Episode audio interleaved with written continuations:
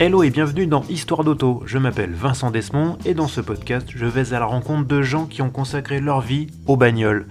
Ils ou elles sont journalistes, photographes, illustrateurs, blogueurs ou encore youtubeurs. Ils ont un point commun, de l'essence coule dans leurs veines. Épisode après épisode, ils nous raconteront leur parcours, leurs goûts, leurs aventures motorisées, en un mot, leurs histoires d'auto.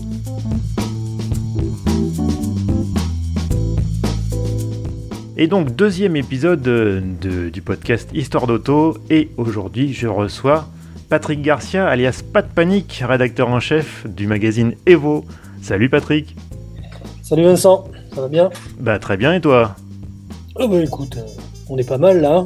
Moi je suis dans le sud. Hein. Bah ouais, t'as de la chance toi. hein. Au moins, au moins pendant le confinement, je crois que vous avez, un, vous avez un temps pourri en plus pendant le Pas confinement, du non tout. On a eu un super beau temps et en fait ça s'est dégradé euh, au déconfinement.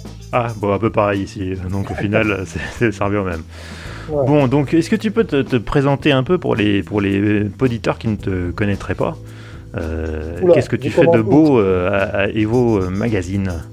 Oui voilà, oui. Donc je m'occupe là actuellement du magazine Evo, euh, donc là la, version française du magazine Evo qui est né en Angleterre comme tout le monde sait. Euh, voilà, que nous avons repris il y a 4-5 ans après un premier éditeur qui a, abandonné l'affaire. Et donc ben, j'ai succédé à Stéphane Schlesinger à la tête du magazine. Voilà, je m'occupe de, de faire en sorte que ce magazine sorte euh, le plus régulièrement possible.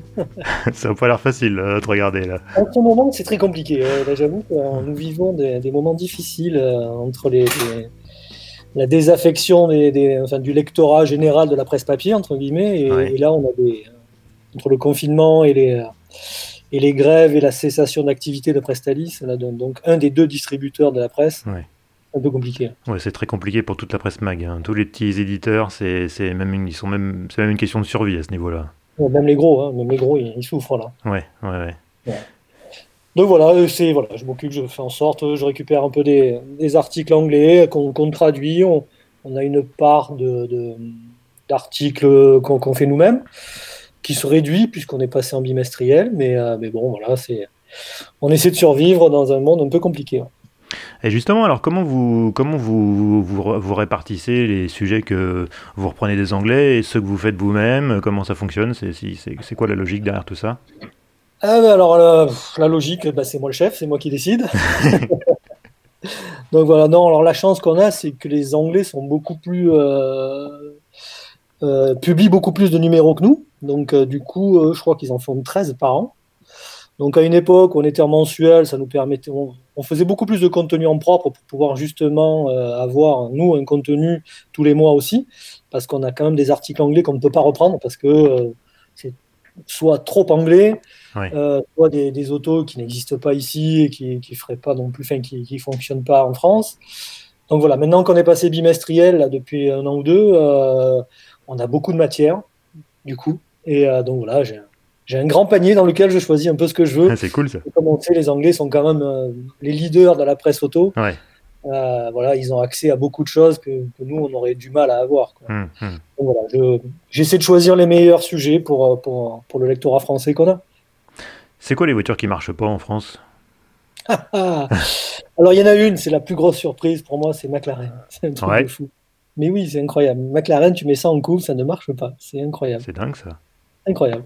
Ah ouais, c'est, euh, c'est- je, je comprends pas le truc. Après, il y a, par contre, il y a des marottes. C'est, tu, tu mets du, du Ferrari, du Porsche, du BM, ça marche. Ouais.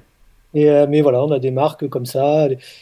Tu mets du Subaru, ça marche pas. Tu, euh, c'est étonnant. C'est, ah ouais, c'est bizarre. hein. Ouais, parce que, pas je sais pas, moi je vois du McLaren en couve, ça m'intéresse, mais euh, bon, je je dois pas être comme le lecteur, le lecteur français, je dois pas être le lecteur français typique. Ah ben quoi. ça c'est la question, c'est la grande question du, euh, du lectorat passionné et euh, totalement euh, comment dire immergé dans la bagnole et de celui qui est de passage. Ouais. Donc moi j'ai tendance à, penser que sur la presse papier maintenant on n'a plus affaire qu'à des gens quasiment qui sont, enfin une grande majorité sont vraiment intéressés par la voiture et on perd les gens de passage quoi, tous ceux qui et, ceux-là c'est ceux peut-être qui ne connaissent pas encore McLaren parce que ça reste jeune. hein. Oui, c'est vrai, c'est vrai.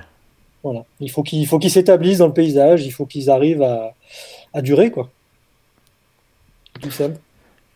Ivo, euh, la version anglaise, c'est quand même un, un- un journal très particulier avec un ton euh, très particulier. Ils peuvent, ils peuvent passer euh, trois paragraphes à parler de la direction et du feeling, euh, un paragraphe sur la commande de boîte. Euh, comment ça se traduit des articles comme ça? Parce que c'est quand même parfois presque trop pointu, trop poussé. Est-ce que, est que, est que vous, vous, repatinez un peu à votre sauce au moment de traduire ou est-ce que vous restez vraiment fidèle à, la lettre originale? Alors, j'ai essayé, enfin, essayé de, rester fidèle le plus possible. Je sais pas si tu, te souviens de l'ancienne édition, on, on, parlait même pas des, auteurs anglais. voilà. Moi, j'ai souhaité qu'on reste euh, vraiment fidèle à ce que disaient les Anglais. J'ai repris le nom des, journalistes anglais et tout ça. Euh, mais je t'avoue qu'effectivement, euh, d'écrire en virage en trois parties avec une sensation en entrée, une sensation à mi-virage et une sensation à sortie de virage, c'est quelque chose qui me dépasse parfois. et je ne suis même pas persuadé qu'il soit réellement aussi sensible que ça, parce qu'il faut être un super metteur au point euh, pour arriver à, sentir ces choses-là, à ce point-là. Ah, je pense que dans l'équipe, ils en ont des vraiment très très bons. Hein. Ils en ont des très bons, mais par contre, j'en ai rencontré quelques-uns, ils sont pas tous si bons que ça. Euh, des fois, tu te demandes s'ils en font pas un peu des tonnes. Quoi. Mais voilà, donc ouais, j'essaie de garder au maximum. Après, voilà, on, est, on a la chance, il y a une histoire de calibrage de texte. L'anglais, souvent, est plus court. Quand tu le traduis en français, tu, tu deviens beaucoup plus long. Ouais. Donc on est souvent pour des questions de maquette obligé de réduire un petit peu.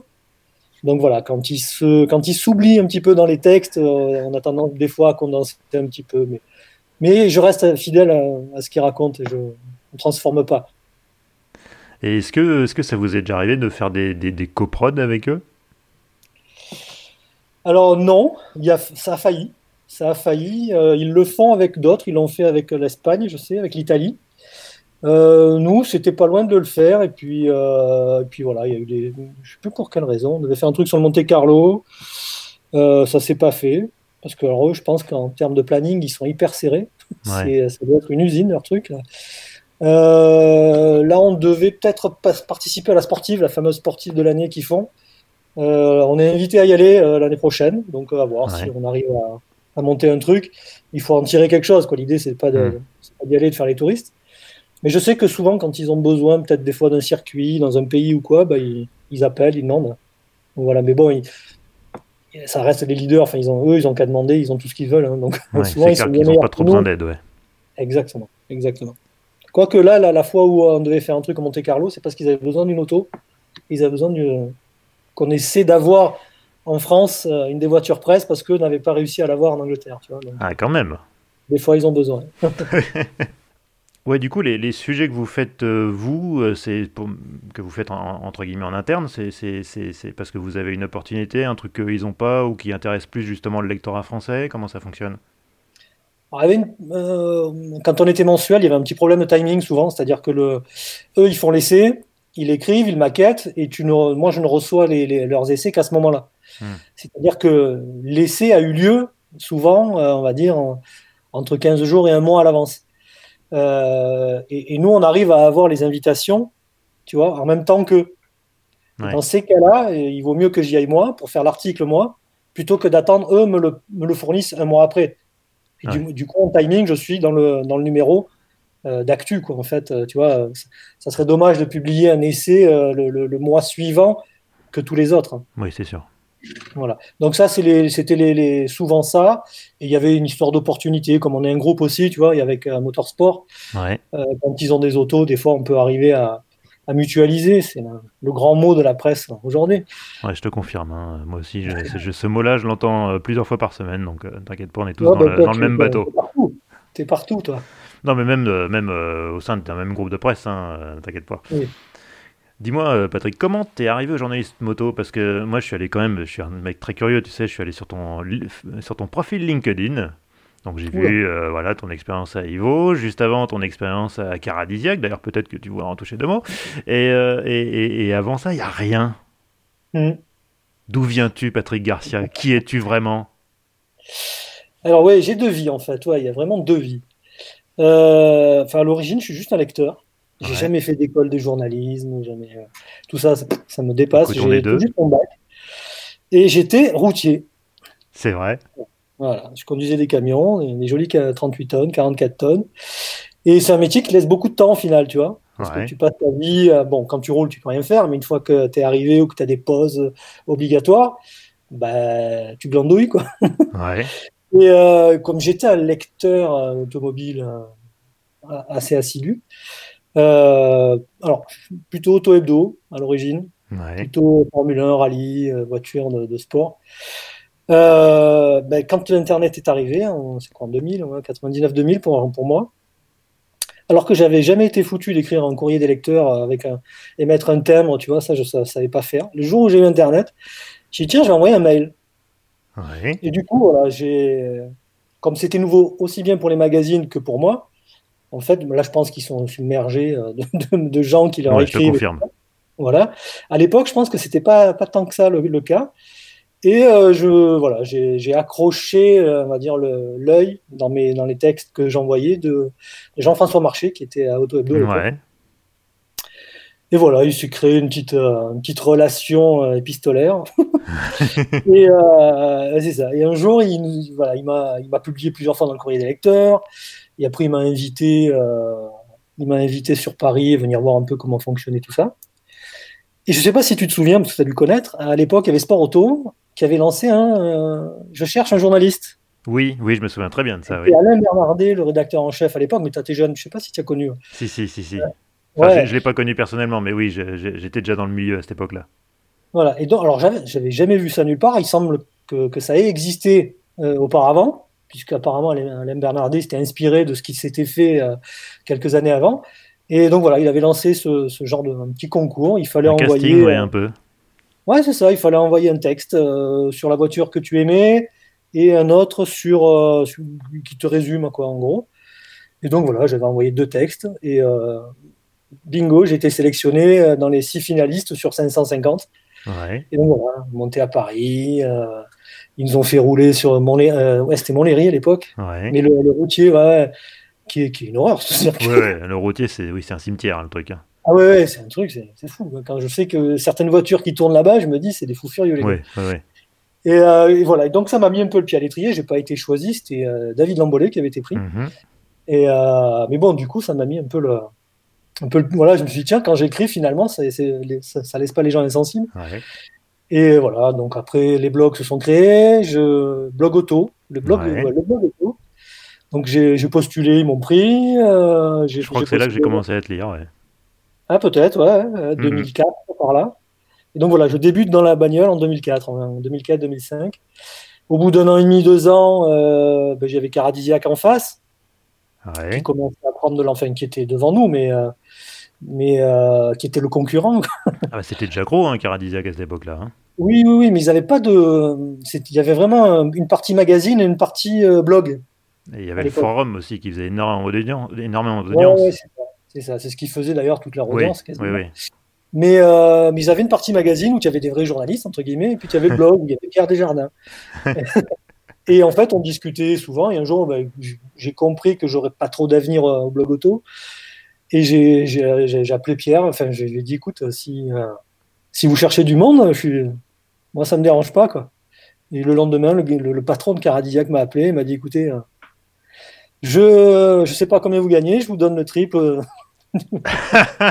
Voilà. Et, quand- et quand j'étais au blog auto, en fait, j'alternais mes deux métiers. C'est-à-dire, je faisais ma journée de 12 heures de camion, Waouh.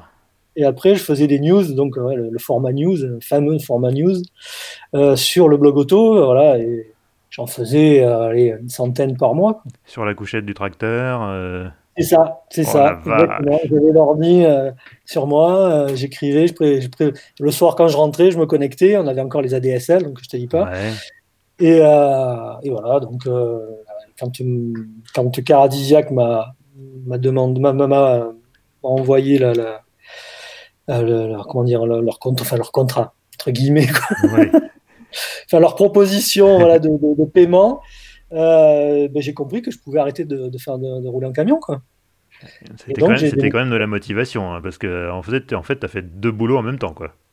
Ouais, pendant 2-3 ans. ouais. Pendant Wow. 2-3 ans, je faisais des journées de 17-18 heures. Waouh. Ah ouais. Ah ouais, c'était ouais, ça a été. Mais moi, je faisais ça parce que ça me plaisait. hein.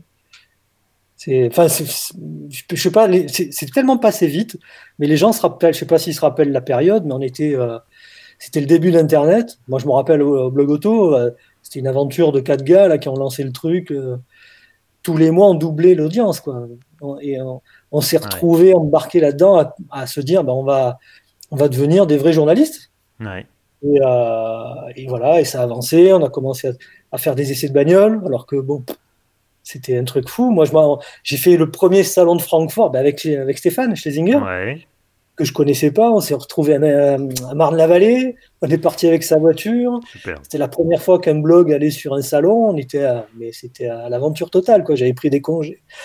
Fais-moi rêver, c'était quoi ta, ta, première voiture de Parc Presse?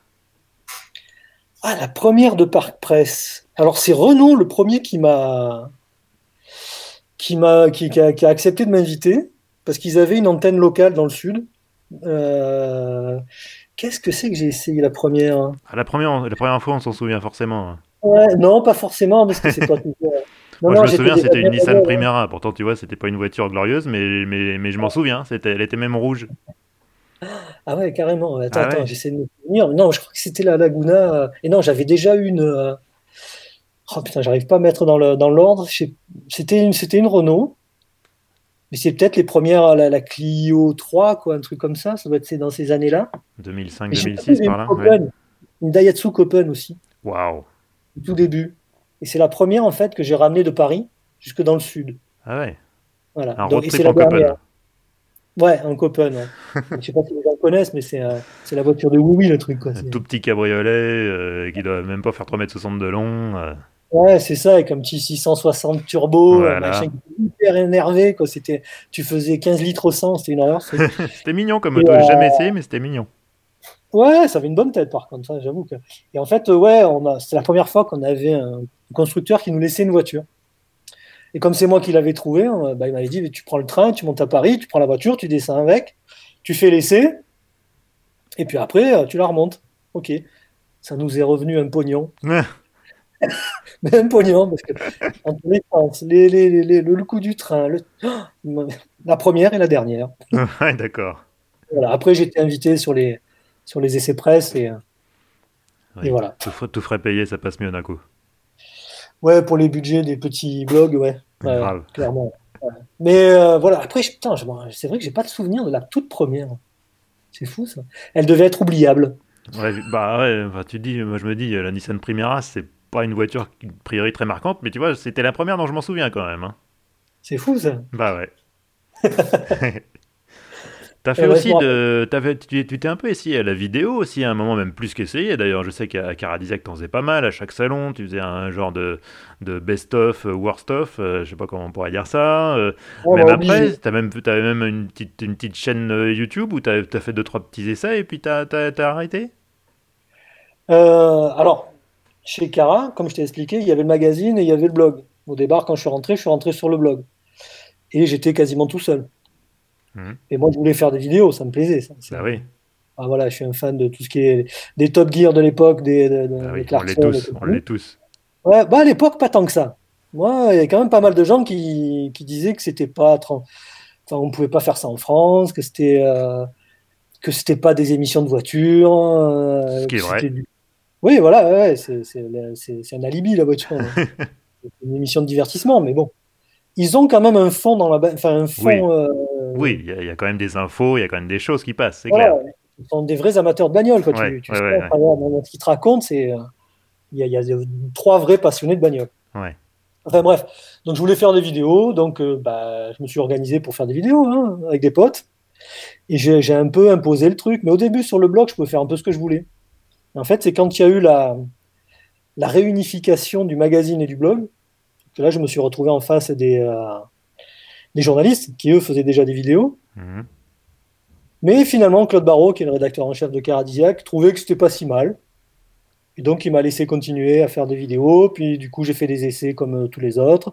J'ai eu droit à ma belle chemise Caradisiac. Waouh, tu l'as gardée, j'espère. Bah ouais, j'en ai encore deux exemplaires. Je vais pas pouvoir les mettre en vente sur eBay. Là, Dédicacé, signé, par Patrick Garcia, elles vont valoir encore plus cher avec, avec cet épisode-là. Non, non, mais voilà, après, voilà, étant donné que j'étais un peu, j'étais pas à la rédaction à Paris, je faisais un peu des trucs euh, à ma façon, quoi. Et donc, c'est vrai que ça pouvait, ça pouvait, euh, comment dire, je respectais pas les chartes tout le temps. mais c'est justement ça qui faisait le charme de ces vidéos. C'est possible. C'est possible. C'est possible. Voilà. Bon, après, euh, ben après, je suis parti de chez Cardiac, donc fini les vidéos. hein.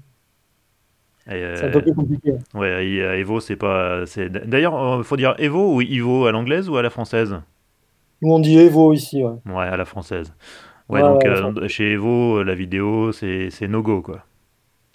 Oui, non, c'est pas c'est pas. On pourrait, on voudrait, mais il y a déjà manque. un problème de temps, ouais, il y a un problème d'argent surtout. C'est que Ouais. euh, c'est que dans le cas cardiaque, son, son cœur de métier, c'est Internet. Donc euh, la vidéo se justifie. Hmm. Nous, c'est le papier. Hmm. Internet, ça nous rapporte rien, ça nous coûte de l'argent. Ouais. Donc euh, la, la problématique, elle est là, c'est payer euh, pour, pour produire de la vidéo qui te ramène rien. Hmm. Économiquement, c'est pas, enfin, à moins d'être un mécène et de vouloir jeter de l'argent par les fenêtres, ça n'a pas d'intérêt, quoi. Donc on a fait ça un peu avec des potes aussi. J'ai essayé de, de lancer le truc, mais après tu as des problèmes en temps, en planning, c'est c'est hyper chronophage les vidéos, hein, tu sais ce que c'est. Hein. Oui, Il faut, clair. faut prendre le temps de préparer ce que tu vas dire. Il faut, Ouais. euh, voilà, il- ça, ça se fait pas non plus euh, comme ça facilement. Donc voilà, c'est euh, peut- peut-être dans, dans quelques mois, on verra. hein. Je pense qu'à un moment, il faudra bien qu'on arrive sur Internet. donc l'envie est toujours là. ça se sent, ça se sent. Bon, allez, euh, fais- fais-nous rêver. Tu, tu, en bossant pour Evo, tu as, forcément essayé des supercars de toutes sortes, de toutes marques, de toutes de performances de ouf et tout. Lesquels t'ont plus marqué? Ah, euh, L'Alpine, C'est pas une supercar. non. Bon, j'ai fait la Chiron au Castellet. Ouais, Ouais, la Chiron normale. Mais ça m'a pas spécialement marqué. ouais. Cédric Vinatel va te dire que je suis stupide, mais, mais euh, voilà, on a, j'ai, approché les 360 dans la ligne droite, mais euh, j'étais en train de discuter avec le, avec le gars qui en dit voilà, ça le gars d'à côté. Ouais. On discutait dans la ligne droite tellement, tellement, c'est, d'une sérénité totale cette voiture. À 360, euh, t'es t'es à la portière, quoi. Ah ouais, complètement. Tu as, une main sur le volant et tu discutes avec le gars d'à côté. Je me rappelle, il m'a dit il va bientôt être temps de freiner. Alors, bon, non, comme tu n'as pas la notion de vitesse, parce qu'en fait, ça va super vite, mais tu t'en rends pas compte, euh, tu freines euh, 100 mètres plus tôt que ce que tu aurais pu freiner avec une autre euh, supercar. Quoi. Et donc là, tu freines à 200, voire 250 mètres euh, quand tu arrives dans le signe. Ouais. Et euh, donc, effectivement, ouais, j'ai freiné et ouais, ça passait juste. Mais ouais, voilà, ouais. Ça reste étonnant de. Pas de violence, mais justement l'inverse, quoi, de douceur et de facilité. C'est incroyable. Incroyable. Ouais, c'est- hein. c'est ce que j'avais, c'est ce que j'avais cru comprendre, c'est que ça c'est aussi facile à conduire qu'une Golf en fait. Ah ouais, complètement, complètement. Il y a juste le truc hallucinant, c'est que euh, ils ont une gestion de la motricité là qui est, euh, qui est sous contrôle tout le temps. Enfin, tout le temps, oui. Il, il semblerait que tu puisses débrancher, mais ils ne nous ont pas autorisé. Sans Euh, blague. Ouais, c'est ça. Mais donc, Andy Wallace me fait la démonstration quand on sort le matin. Là, il se met au milieu des arbres sur une petite route de, autour du Castellet. Là. Donc, il s'arrête sur la route. Donc, il s'arrête sur la route et, euh, il me dit voilà, je vais te montrer la, la, la- la gestion de, enfin, du- de la motricité par la voiture. Et donc, il met les pieds dedans. et ça part aussi fort qu'une moto. Oh. Et la voiture, euh, donc tu sens qu'elle cherche un peu la motricité, les quatre roues un peu, mais euh, elle le trouve à un quart de seconde. Et puis après, ça t'embarque euh, à une vitesse hallucinante, quoi. Pied dedans, incroyable. C'est euh, c'est hallucinant.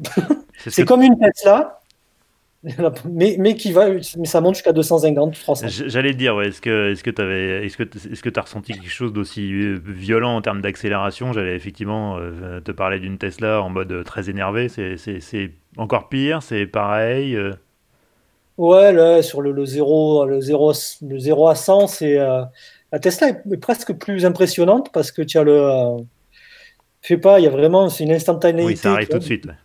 Ouais, ouais, bon, on dit ça, ça arrive tout de suite, mais t'es pas, t'es pas non plus euh, téléporté, quoi. Mais il y a, y, a, y a ce moment où tu as vu ce bruit, quoi. C'est ça. Il n'y a pas beaucoup d'autos qui font ça. Non. Moi, j'en ai trois qui, qui ont fait ça. Tu as la Tesla, tu as la, la, la, la Bugatti quand elle démarre, et tu as la 720S, la McLaren, quoi. Qui Ouais. elle, me fait ça en quatrième, quoi. La 720S. C'est hallucinant. Oui, d'ailleurs, limite, c'est limite une 720, c'est limite plus impressionnant euh, de 100 à 200 que de 0 à Ouais. 100, quoi. C'est ça. Et la Bugatti aussi. Hein. La Bugatti, c'est, c'est en fait c'est, c'est la Tesla, mais qui continue d'accélérer. La Tesla, quand tu arrives à 100, elle commence à, à toucher un petit peu. Tu sens qu'elle ralentit un peu la, la poussée. Mais là, non. Là, ça continue. Au contraire, tu as l'impression que ça s'accélère. Donc, ouais, ça, c'est extraordinaire. Mais après, c'est pas ça qui est le plus intéressant dans une voiture. Qu'est-ce qui est le plus intéressant dans une voiture, docteur Garcia? Bah, Mes amis euh, anglais te diraient que ce sont les frissons. The thrill of driving. Ouais, c'est ça. Exactement. Je précise pour ceux qui nous écoutent que c'est le, le, la tagline, le, slogan de, du magazine Ivo en version anglaise. Ouais, le frisson de la conduite. Voilà. ouais, non, c'est ça. Il, y a, il faut, faut que tu aies quelque chose qui, qui soit transmis. Quoi. Il faut, faut que tu aies des, quelque chose qui soit dans les doigts, un truc qui te remonte dans le bas du dos. Il faut, il faut du son. Il faut, enfin, même si une électrique, ça peut marcher aussi. Hein. La dernière Tesla Model 3 Performance, je me suis amusé comme un petit fou avec. Mais, euh, mais, euh, mais voilà, il faut, il faut, il y a plus qu'une accélération. Il faut, il faut un peu plus que ça. Ça suffit pas. Il faut que tu aies de la, comment dire, il faut que la voiture ait du mouvement, il faut qu'elle qu'elle bouge, qu'elle vive, il faut que tu la comprennes, il faut que tu aies la sensation de la maîtriser. De, tu vois si elle fait tout tout seul, c'est pas, pas amusant. Je suis d'accord. Une petite AMG, c'est bien C'est pas mal, ouais. Alors là, il va y avoir une petite private joke. Il hein. faut que je précise quand même que euh, Patrick et moi, on a failli acheter la même voiture en fait. Ouais. il a été plus rapide.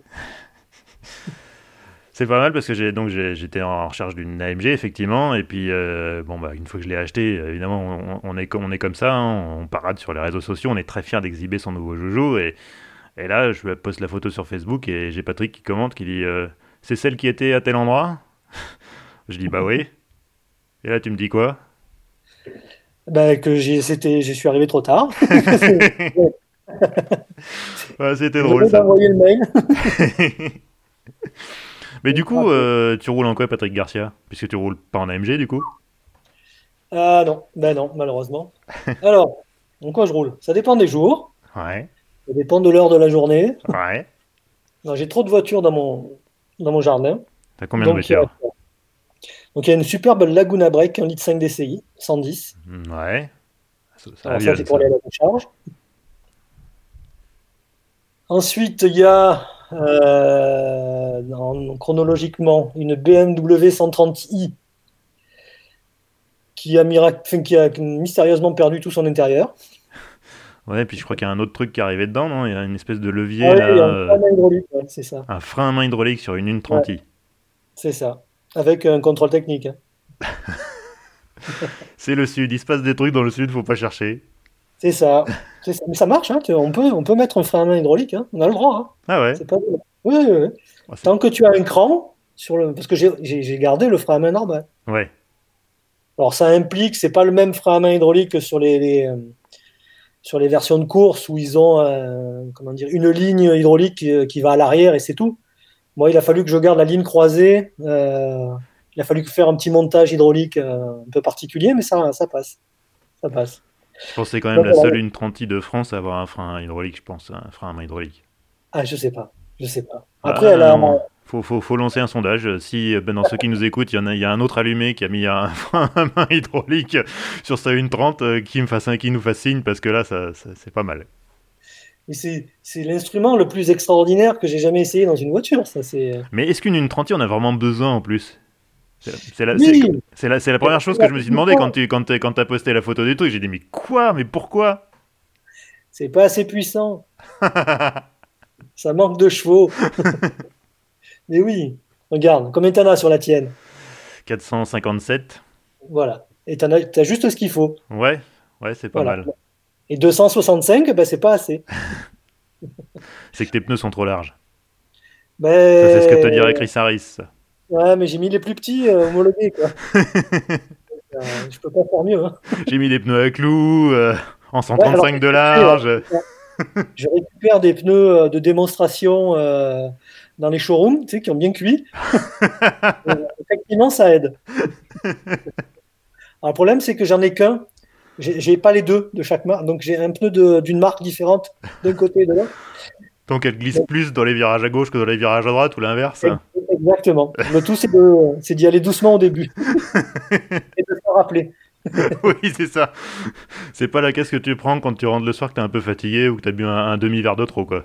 Non, non, non, non. Mais en plus, elle a les amortisseurs de, de circuit. J'ai un train avant de, de 1M dessus, avec les freins de 1M aussi. Et donc ça passe le contrôle technique, ça. Oui. D'accord. Euh, j'ai un autobloc d'ailleurs aussi, Ouais. évidemment, qui est pas d'origine. Ouais. Euh, c'est sympa comme voiture. Bon, là, j'ai un peu des soucis de. De toute façon, toutes mes voitures tombent en panne, c'est. Ouais, j'ai des petits soucis de, de- Comment on appelle ça? Les bobines, euh, apparemment, c'est un problème récurrent. Ah oui. Donc, ça, c'est la première, euh, la plus vieille, mais qui a, pas, qui a deux ans, hein, que j'ai acheté il y a deux ans. Donc, ensuite, il y a un Alpha Speeder de 93. Ouais. Des quatre, hein. tout derniers, là. Ouais, ouais, les derniers avant que, que ça bascule euh, sur les, les tractions, là. Donc, Ouais, c'est. bien, ça faut garder, ça faut bichonner, ça. C'est en, train de prendre- en train de reprendre de la valeur, ça. Ouais, ouais, ouais, peut-être, je sais pas. Si, si. Après, je- ouais, j'ai gagné des sous un peu quand même. ouais. J'avais... Parce que j'avais une 628, une BMW 628 avant, que j'ai vendue il y a, il y a quoi, il y a un an, même pas. Euh, et ouais, que j'avais payé 3500 balles et que j'ai revendu 8500, quoi. Donc, Ouais. euh, effectivement, ça prend un peu de valeur. C'est bien. Et une deux chevaux aussi, qui a- j'ai dû, ouais, j'ai gagné un petit peu d'argent. C'est vrai que les vieilles voitures, c'est pas mal. hein. C'est un bon placement, ouais. Ouais, ouais. Mais d'ailleurs, le speeder, c'était ça. J'hésitais entre une euh, ou une MX5, les nouvelles, là, que j'adore, la MD. ouais, elle est très chouette, ouais. Et, euh, mais elles sont un peu au même prix. Elles étaient autour de 17 000, tu vois. Et, euh, mais bon, il y en a une qui va perdre de la valeur et l'autre non. Ouais, ouais, ouais. Donc voilà, c'est l'Alpha qui, est arrivé. Donc après, il y a une moto, KTM Duke. Et là, je viens d'acheter une Seat Leon Cupra Ah, ST. la toute dernière. Euh, oui. Enfin, pas celle qui vient de sortir là, oui, a encore. elle n'est pas, est encore en Cupra, mais... euh, Ouais, ouais. Ouais, d'accord. J'ai pas 30 chevaux, mais j'ai pas le virtual cockpit, elle a deux ans. voiture. C'est un bon outil, ça aussi. Je te le fais pas dire. non, non, c'est une horreur cette voiture. Ouais, je pense Ah. que c'est faut faire gaffe à son permis avec ça, hein, parce qu'on va très vite euh, sans, sans vraiment s'en rendre compte. hein.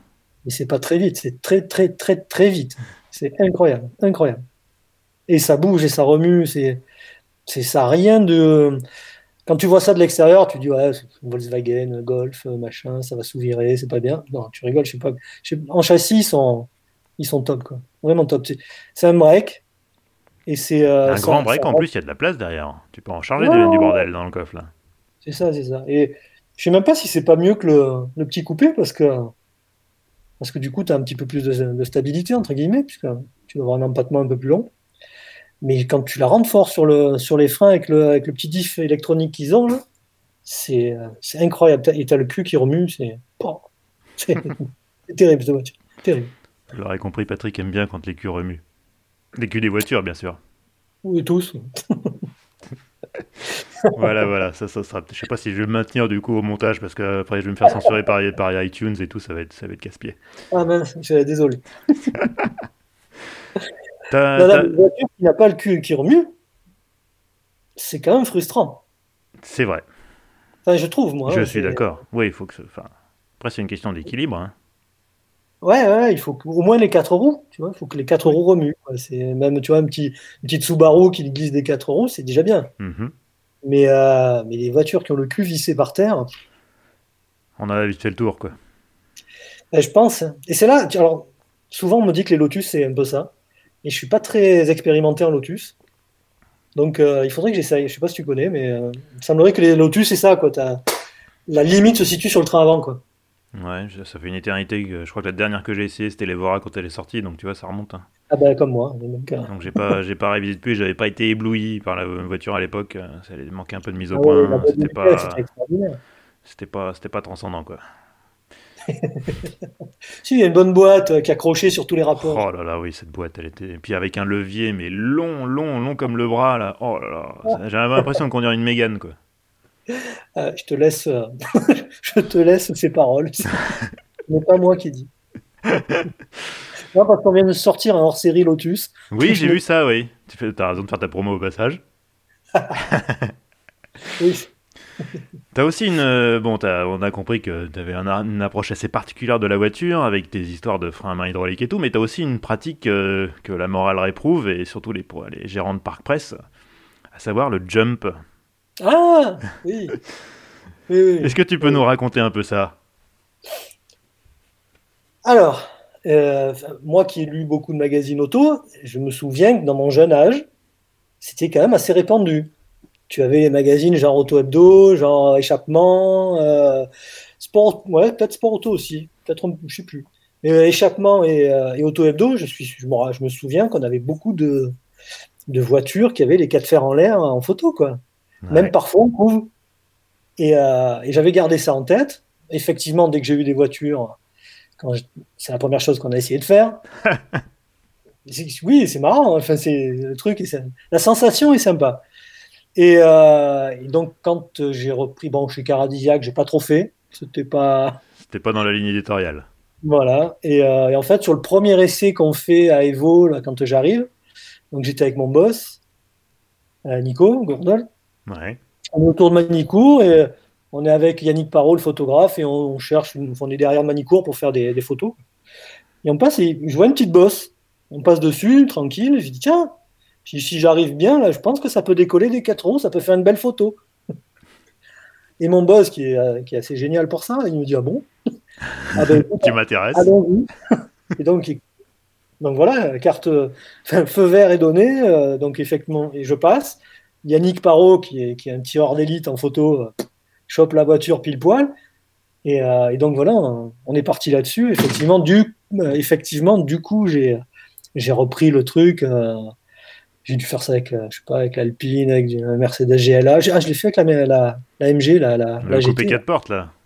Ouais, le coupé 4 portes. Alors, comme je dis, Ah, quand tes deux tonnes redescendent, ça doit faire bizarre quand même.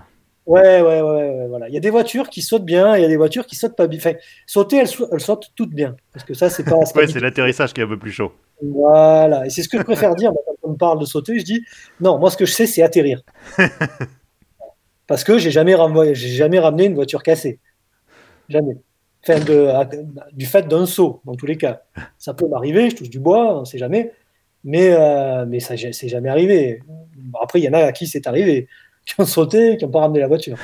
Et moi, ça m'est jamais arrivé parce que tu, je sais à peu près l'angle de la bosse qu'il faut et surtout l'angle de l'atterrissage.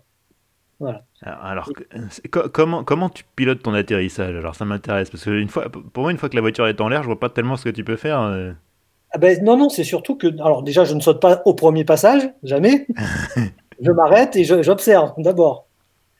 Et en fait, c'est l'angle, c'est- c'est-à-dire la bosse, c'est la rupture de.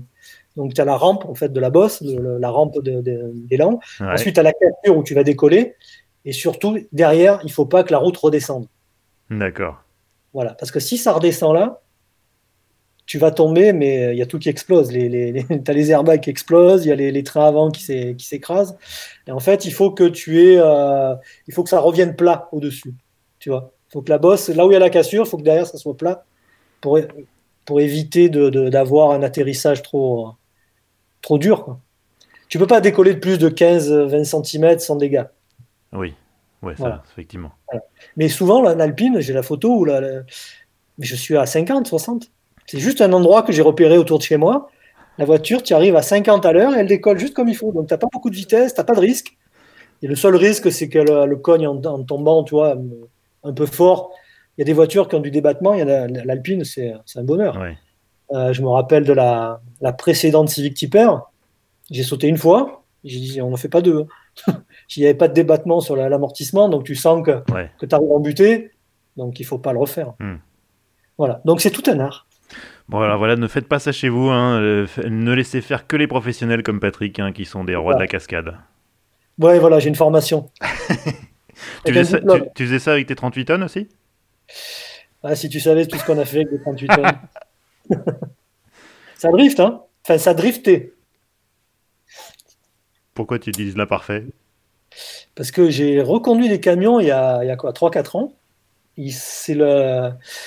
C'est pire que la voiture maintenant. C'est, euh, ils sont sous contrôle de l'électronique, c'est incroyable. Et puis tu Tu peux rien débrancher. Ah, tu peux absolument rien débrancher. Et surtout, ce que j'ai découvert, c'est que tu n'as ta pédale d'accélérateur, ce n'est qu'une déclaration d'intention maintenant. ce n'est plus du tout relié au moteur. En fait, tu appuies, ça veut dire que tu veux avancer. Et c'est la, machine, c'est l'électronique qui gère euh, la, puissance qui arrive, la consommation et tout. C'est une horreur, quoi. Tu peux plus t'amuser du tout. Bon, après, tant mieux. Tant mieux hein. C'est comme un Airbus, quoi. Peut-être. Alors, je connais pas bien les Airbus. Bah, euh, j'ai jamais piloté d'Airbus, hein, mais euh, il paraît que c'est comme ça que ça marche. Hein. En tout cas, c'est ce que disent les, les, mecs qui pilotent des Boeing. C'est vrai Oui. T'as la guéguerre euh, entre les pilotes Airbus et les pilotes Boeing. Ah oui, une philosophie entre les deux. Drôle. Ah oui, complètement différente. Mais bon, c'est pas un podcast aviation. Peut-être qu'un jour je ferai un podcast aviation, mais il y en a déjà d'autres qui font ça très bien, donc je sais pas. oui, c'était ça le jump. On est, peu dans, on est un peu dans l'aviation là. Bah oui. Il y a plein de points communs hein, entre l'automobile et l'aviation. Hein. Même si celui-là est plus anecdotique que les autres, mais. Euh. Donc voilà, ouais, ça m'arrive de jumper, mais je le fais pas souvent. Il faut vraiment que je tombe sur la, sur la bosse, euh, sur le. La bonne bosse et la bonne voiture, quoi. Ouais, bah la bonne voiture, tu le sais qu'après, malheureusement. Donc il faut faire gaffe, quoi. Le premier coup, faut y aller, il faut pas y aller fort. Faut, faut pas être trop enthousiaste. C'est ça, en fait, quand tu vois la photo, tu as toujours un, un waouh mais euh, quand tu le fais, il faut y aller vraiment avec euh, beaucoup d'humilité et, surtout beaucoup de peur et beaucoup de, de calme. avec beaucoup d'enthousiasme pour te dire ouais, ouais, je veux que ça décolle. Ah bah non, non, tu vas finir euh, dans les arbres. et surtout, surtout, si je dois donner un conseil, parce y a un couillon qui essaye de faire pareil, hein, quand tu as le moteur à l'arrière, ne t'amuse pas à ça. J'ai essayé avec une Twingo. Avec une Twingo? Oui, bah ah, T'essayes vraiment avec tout. Hein? En fait, dès que tu as une bagnole, t'essayes quoi. Oui, c'est ça. J'ai même essayé avec un 508 RXH. Ah oui Ouais. Avec les batteries et tout, qui est le truc qui pèse 2 tonnes. Ouais. Et en fait, le problème, c'est quand tu atterris, le poids qui est tout à l'arrière comprime les suspensions, qui se décompriment, et en fait, tu perds tout après parce que l'arrière rebondit. Et c'est, je sais pas si tu vois en rallye les crashs, des fois des, des, des voitures à la sortie des bosses, ben, c'est que l'arrière a rebondi et qui part dans tous les sens. Donc voilà. Ne faites pas ça avec une voiture avec le moteur à l'arrière, ça marche pas bien. Ah, c'était le conseil de, de, tonton Patrick. C'est ça. Mais quand même, globalement, le vrai conseil, c'est le faites pas, quoi. ouais, ouais. Que jeunesse se fasse. Euh, Patrick, comment tu. Toi qui es un passionné de sportive et qui donc écrit, euh, écrit tous les deux mois sur le sujet, comment tu vois le futur de la voiture sportive? Euh, bonne question. Je le vois pas beaucoup déjà. Parce que je crois que personne ne voit vraiment où, on va. Euh, je pense que si on laissait la nature faire, bah, rien ne changerait. On serait toujours avec des.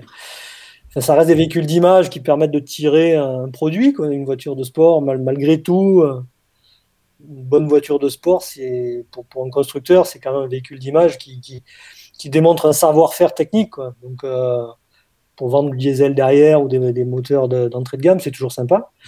Sauf qu'il y a la politique au milieu et les, contraintes réglementaires.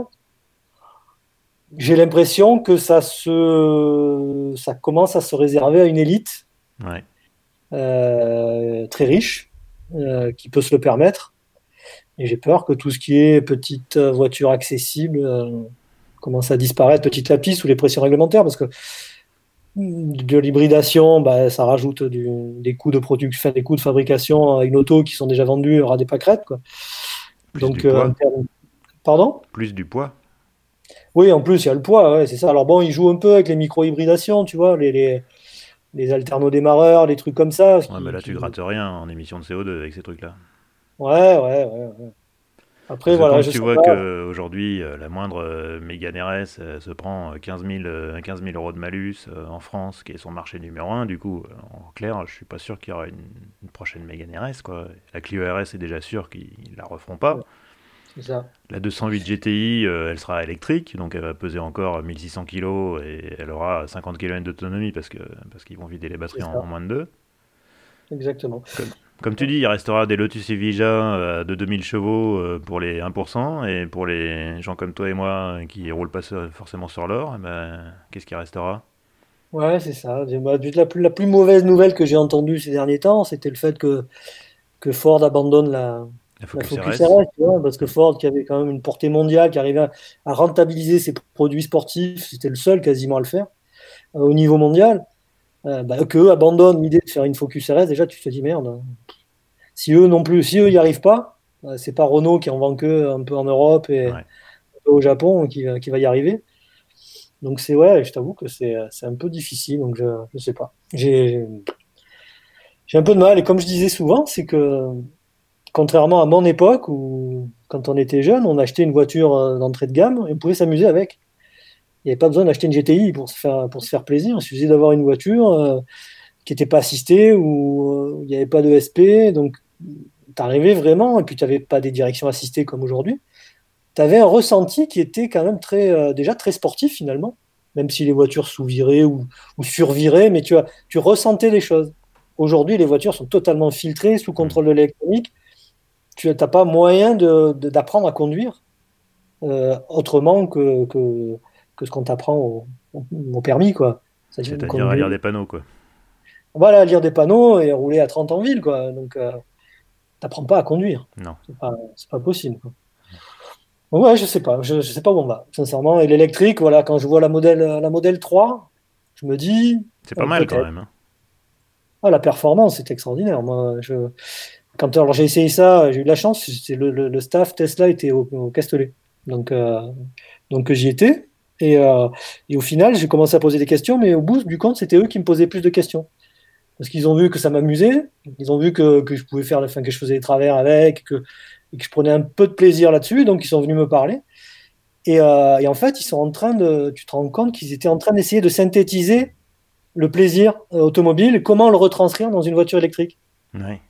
Et ça, c'était incroyable parce que le gars qui s'occupait de la direction, il était, euh, c'était comme un enfant, il me disait, mais alors, c'est comment, euh, euh, qu'est-ce qui vous gêne, c'est quoi le, ressenti que vous recherchez et, les gars m'ont expliqué en termes de, de, de, comment on appelle ça, de restitution du coup, parce que moi, ils font ce qu'ils veulent avec l'électronique, hein, sur un moteur électrique, ils envoient ce qu'ils veulent sur n'importe quelle roue et tout ça. Et il me disait, on a fait des prototypes qui étaient, c'était pire que des M4, quoi. Il dit on, sortait pas, on n'avait pas assez d'angle de braquage pour pouvoir euh, sortir de pont.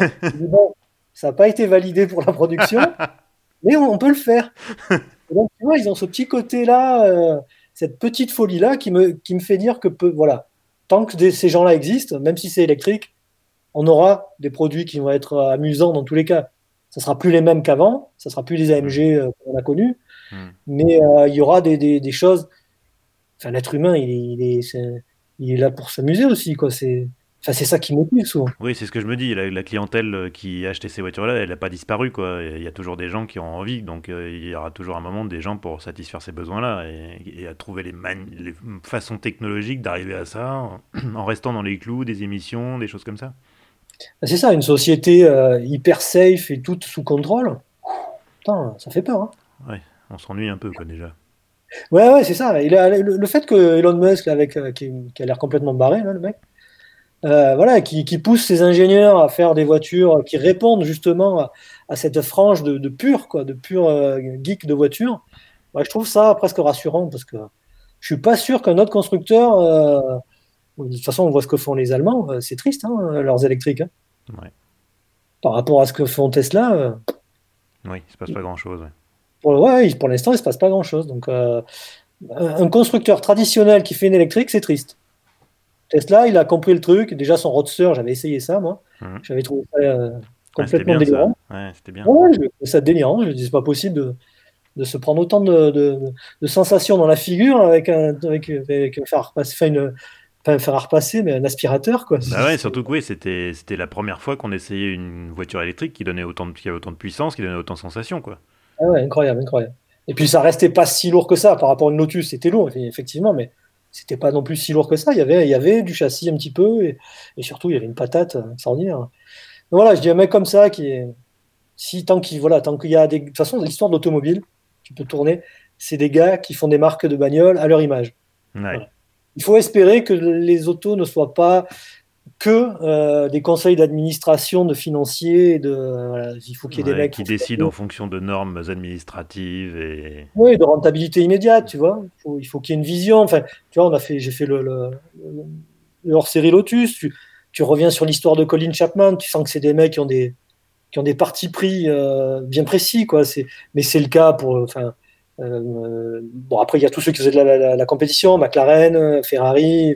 Enfin, ils ont tous une vision de ce que doit être une voiture idéale, en tout cas. Quoi. Et c'est pas un, produit rentable hein, au départ. Ah tous ces gens-là, les trois quarts, la rentabilité, c'était pas leur premier. sauf Ferrari où les voitures de route payaient les voitures de course, mais. Oui, oui, mais Chapman, c'était pareil. Hein. C'était pareil, la, la Seven, c'est pour payer ses courses. Hein. Donc, euh, c'est vrai qu'ils étaient tous raccrochés à la, compétition, mais voilà, c'est pas comme ça qu'ils se sont enrichis en tout cas. Non, ça c'est clair. bon, Patrick, euh, pour, pour conclure euh, ce podcast, comme tu le sais, je pose à chaque fois quatre questions qui sont un peu récurrentes. Oh, et, on aura compris que, que oui, tes souffrances ne sont pas encore terminées. Tu dois encore devoir parler de toi. non, non, j'ai écouté Géraldine. Et j'ai entendu ces questions et je m'en souviens plus. c'est ça qui est bon. Euh, donc, donc je, je, pense qu'on a compris que tu, tu fréquentais euh, relativement assidûment les sites d'annonces hein, automobiles. Oui. Alors, quelle est ta dernière recherche? Vas-y, fais-nous rêver. Oula, alors, j'ai, enfin, je suis, ben, ça fait un an que je suis sur les Alpines, hein, j'attends que ça baisse. Et la, la 110 actuelle? Oui, oui, la 110, et puis une première édition si possible. Et là, ça commence à baisser. Ouais, ça y est léger, léger, mais ça commence. Et s'ils annoncent en plus qu'ils arrêtent, euh, qu'ils ferment l'usine dans deux ou trois ans et qu'ils oh. arrêtent, là, il y, aura une fenêtre de tir très courte avant que ça reparte à la hausse. Ouais, ouais, mais ça, j'y crois pas, c'est pas possible. C'est pas possible. Tu crois, toi ah, Moi, franchement, euh, rationnellement, euh, qu'est-ce qu'ils vont faire d'Alpine quoi? Ils ont lancé une berlinette et derrière, qu'est-ce qu'ils vont faire? Un, un 4 avec une présentation un peu plus haut de gamme? Ça n'a pas de sens. qu'ils ont sorti là, le Sportix, là, ça m'a refait, ça m'a redonné espoir, tu vois. Ouais, enfin, tu, tu, fais pas une gamme avec ça, quoi. Ouais, ouais, ouais. C'est ça. Ça. Après, euh, ouais, ils n'auront pas le temps, quoi. Ils n'auront pas le temps. Ils n'auront pas le temps. Ça partait bien, hein? Bah oui, oui. Ça partait bien. Puis dès que les fans ont été servis, après, euh, il n'y avait, plus grand monde derrière, quoi. Alors que pourtant, la voiture a été accueillie super bien. Euh, je veux dire, la presse du monde entier adorait cette bagnole, quoi c'est clair. Mais c'est étonnant que ça n'ait pas autant embrayé à l'étranger. Moi, je suis étonné qu'en Angleterre, en Allemagne, ça soit pas, ça n'ait pas vraiment euh, pris, quoi. Alors que tous les journalistes étaient, euh, étaient dithyrambiques sur la voiture. Quoi. Donc, euh, Comme quoi, personne nous écoute, en fait. non, mais même les ceux de chez ouais, c'est vrai. Il faut filer ça à des influenceurs. voilà, c'est ça. Ils auraient dû inviter plus de youtubeurs. c'est ça. Mais bon, là, tu es triste. Patrick, ton meilleur souvenir de road trip, c'est quoi? Oula, de road trip? Ouais. Euh, ça peut être un road trip en camion, hein, tu sais, si vraiment euh, ça t'a marqué. road trip en camion, ça n'existe pas. Oublions. euh, non, non, qu'est-ce qu'on qu'est-ce qu'on a fait? Oh, je... Alors, c'est mais c'est un essai presse, c'est pas un road trip. Euh... Ouais, c'est pas tout à fait pareil. Bah, après, il y, y, en a qui sont vraiment très très bien. Hein. Non, je t'avoue que faire les. Alors, j'habite pas très loin je suis. Euh j'ai mon père a un petit appart dans les, dans les Alpes, au-dessus de Gap. Et quand euh, j'étais plus jeune, mes week-ends, c'était, euh, je récupérais les, les cartes du Monte Carlo. Et donc voilà, j'avais une, j'ai eu une Clio 16S, j'ai eu une 205 euh, CTI à l'époque, j'ai eu voilà, et avec ça, je partais le week-end, je me faisais des spéciales du Monte Carlo. Des spéciales du Monte Carlo, je dormais dans les dans les Alpes euh, le samedi soir et pendant deux jours, on faisait que ça. Ah, ça, c'était des grands souvenirs. Parce qu'on pouvait rouler encore à l'époque hein, il n'y avait pas trop de monde. Oui, parce que ça, c'est ça, le problème. Les belles routes, maintenant, tu as toujours des camping-cars dessus. Donc, euh. Ouais, ouais, après, ça dépend des périodes. Mais euh, les Alpes, pour moi, c'est les plus belles routes. Là. Plus belles que l'Auvergne? Euh, Parce qu'il y a des belles routes en Auvergne aussi, hein, quand même. Hein. Ouais, ouais, ouais, c'est vrai. C'est peut-être plus désert en Auvergne que dans les Alpes. c'est vrai, vrai, Mais je pense qu'il y a plus de variété, plus de des enchaînements de virages sur des kilomètres dans les Alpes. Il y a, par moment, ouais. tu te dis c'est quand même le, Nirvana. ouais, voilà, les Alpes. Ton garage idéal, sans limite de budget, quatre voitures. Bon, faut que ça corresponde à, à, ta vie. Hein. Euh, faut que tu aies quatre voitures qui ah, remplissent tous tes besoins plairait bien là. Je, t'avoue que je me, je me goinfre de vidéos de Stadium Super Truck. ouais, en même temps, ça correspond avec ta une 30 à frein à main hydraulique. Hein, quelque part, c'est pas, c'est pas illogique. Hein. C'est ça. Et les stadiums, je sais pas si tu vois ce que c'est. En, plus, tu, en plus, tu pourrais te donner un cœur au niveau des jumps. Là, c'est voilà, fait pour. Et quand tu les vois atterrir avec ces débattements de suspension de fou qu'ils ont, ah, ça fait rêver. je trouve ça voilà. Donc ça, ça me plairait bien, ça. Euh, voilà, donc une Alpine, euh, ça. Alors j'ai découvert les Ferrari, bah, découvert, c'est-à-dire que j'ai pu rouler vraiment un peu n'importe comment, et, euh, et j'ai trouvé ça quand même assez extraordinaire. C'est beaucoup critiqué, mais quand tu commences à pousser avec une Pista ou une 400 ou une, une F8 Tributo, tu te rends compte que ça a une progressivité, une facilité qui est pas qui est pas loin de l'AMG pour le coup. c'est fou, t'en fais, en fais quasiment ce que t'en veux, quoi. C'est incroyable. Donc voilà, une petite, une petite Ferrari, une petite Alpine, euh, un, stadium super truck. Il te manque un délit, Hein Il te manque un délit, Une voiture pour tous les jours. Ah, tous les jours, tous les jours. à moins que tu veuilles utiliser le Stadium Super Truck pour tous les jours, hein, peut-être. Hein. ça me plairait bien si tu, là, tu te gares sur les voitures d'à côté et tout. Enfin, il n'y a pas de souci. Tu mets tes bagages dans la benne, euh, tes courses du, du week-end, tout ça. C'est ça. Ah, oh, une petite Fiesta ST pour tous les jours. Ouais, c'est sympa ça. Ah ouais. Ça, moderne, là, quand on me demande, je conseille ça tout le temps. Fiesta ST. Ouais, c'est vrai que c'est la dernière. Euh, des sportives récentes, c'est des petites sportives abordables, c'est clairement la, plus sympa de toutes. Ouais. Ça, ça, neuf, ça fait 24 000 euros. C'est pas beaucoup malusé. Mm. Et, euh, et, ça a un comportement réellement euh, pédagogique. Ouais, et le moteur est très sympa. Euh, moi, j'y arrivais en me disant, mais un 3 cylindres, qu'est-ce que ça va donner et tout. Alors, il est super ce moteur. Même le son, même le son il passe bien. Ouais, ouais, ouais. ouais. Incroyable. Ouais, c'est ça, voilà. Tiens, les quatre. Et si tu devais conduire qu'une seule auto jusqu'à la fin de tes jours, ça serait quoi? Ah, c'est chaud là. Euh avec, comment ça avec une approche euh, pratique ou juste par plaisir? Je pense que si c'est euh, si es coincé sur une seule et unique voiture jusqu'à la fin de tes jours, je pense que les aspects pratiques, tu, je sais pas, moi, moi je pense que je laisserais ça de côté. Tu, tu, si t'as qu'une seule bagnole, tu te fais plaisir. Et les aspects pratiques, tu prendras, tu prendras le taxi, quoi. moi, le stadium super truck. Tout en finesse et en délicatesse. bon Jusqu'à la tombe c'est ça. en, volupté. ouais, Patrick, merci, c'était super. Écoute, euh, où est-ce qu'on peut te trouver à part, Déjà, on peut te trouver dans Evo, bien sûr, tout, donc tous les deux mois en kiosque, chez tous les bons marchands de journaux. Et donc avec hors série Lotus qui vient de sortir. C'est ça, et le 146 qui arrive bientôt aussi. Et, euh, et sur les réseaux sociaux, on peut te trouver aussi? Euh, ouais, j'ai une chaîne euh, Facebook, tout et Instagram, mais euh, moi, je suis pas très actif. Euh, bon, j'écris un peu pour Motorsport aussi. Ouais. Parce que voilà, il faut quand même que je roule dans des voitures et comme j'en essaie pas tant que ça pour Evo, hmm. je les essaie pour, pour Motorsport. voilà, et puis peut-être en vidéo, sur les vieilles vidéos qu'on retrouve. ouais. Paradisiaque, voilà. Il y a, y a, y a quelques, pépites, ouais. Des vidéos en salon qui sont assez drôles, ouais. Alors ça, j'étais obligé, attention. ouais, mais je trouve que c'est pas mal. Peut-être, mais bon, moi, voilà. J'en ai fait une, elle m'a dit, ah, ça, c'est bien, continue. Bah oui, d'accord. ok, chef. J'aime bien aussi, hein, je t'avoue. Donc voilà. Eh ben, merci beaucoup, Patrick, euh, pour, euh, pour avoir accepté mon invitation. Ben oui, mais merci à toi surtout. c'est bien cool. Bonne soirée. Ciao, ciao. Et voilà, c'est la fin de ce deuxième épisode d'Histoire d'auto. Alors avant de, vous quitter, je voulais vraiment vous remercier parce que j'ai eu des très bons échos, vous avez vraiment été super sur le premier épisode. Déjà, ça, a plutôt bien marché en termes d'audience et euh, tous les messages que j'ai reçus sont, adorables et m'ont donné envie de, continuer dans, cette direction-là. Euh, d'ailleurs, euh, bah, je suis toujours à l'écoute de vos, avis, de vos suggestions, à l'écoute de vos questions aussi. Alors n'hésitez pas à me contacter, hein. vous pouvez le faire sur Twitter au compte histoire d'auto au pluriel, ou encore par mail histoire d'auto toujours au pluriel gmail.com. Voilà, je vous dis à très bientôt et bonne route. Ciao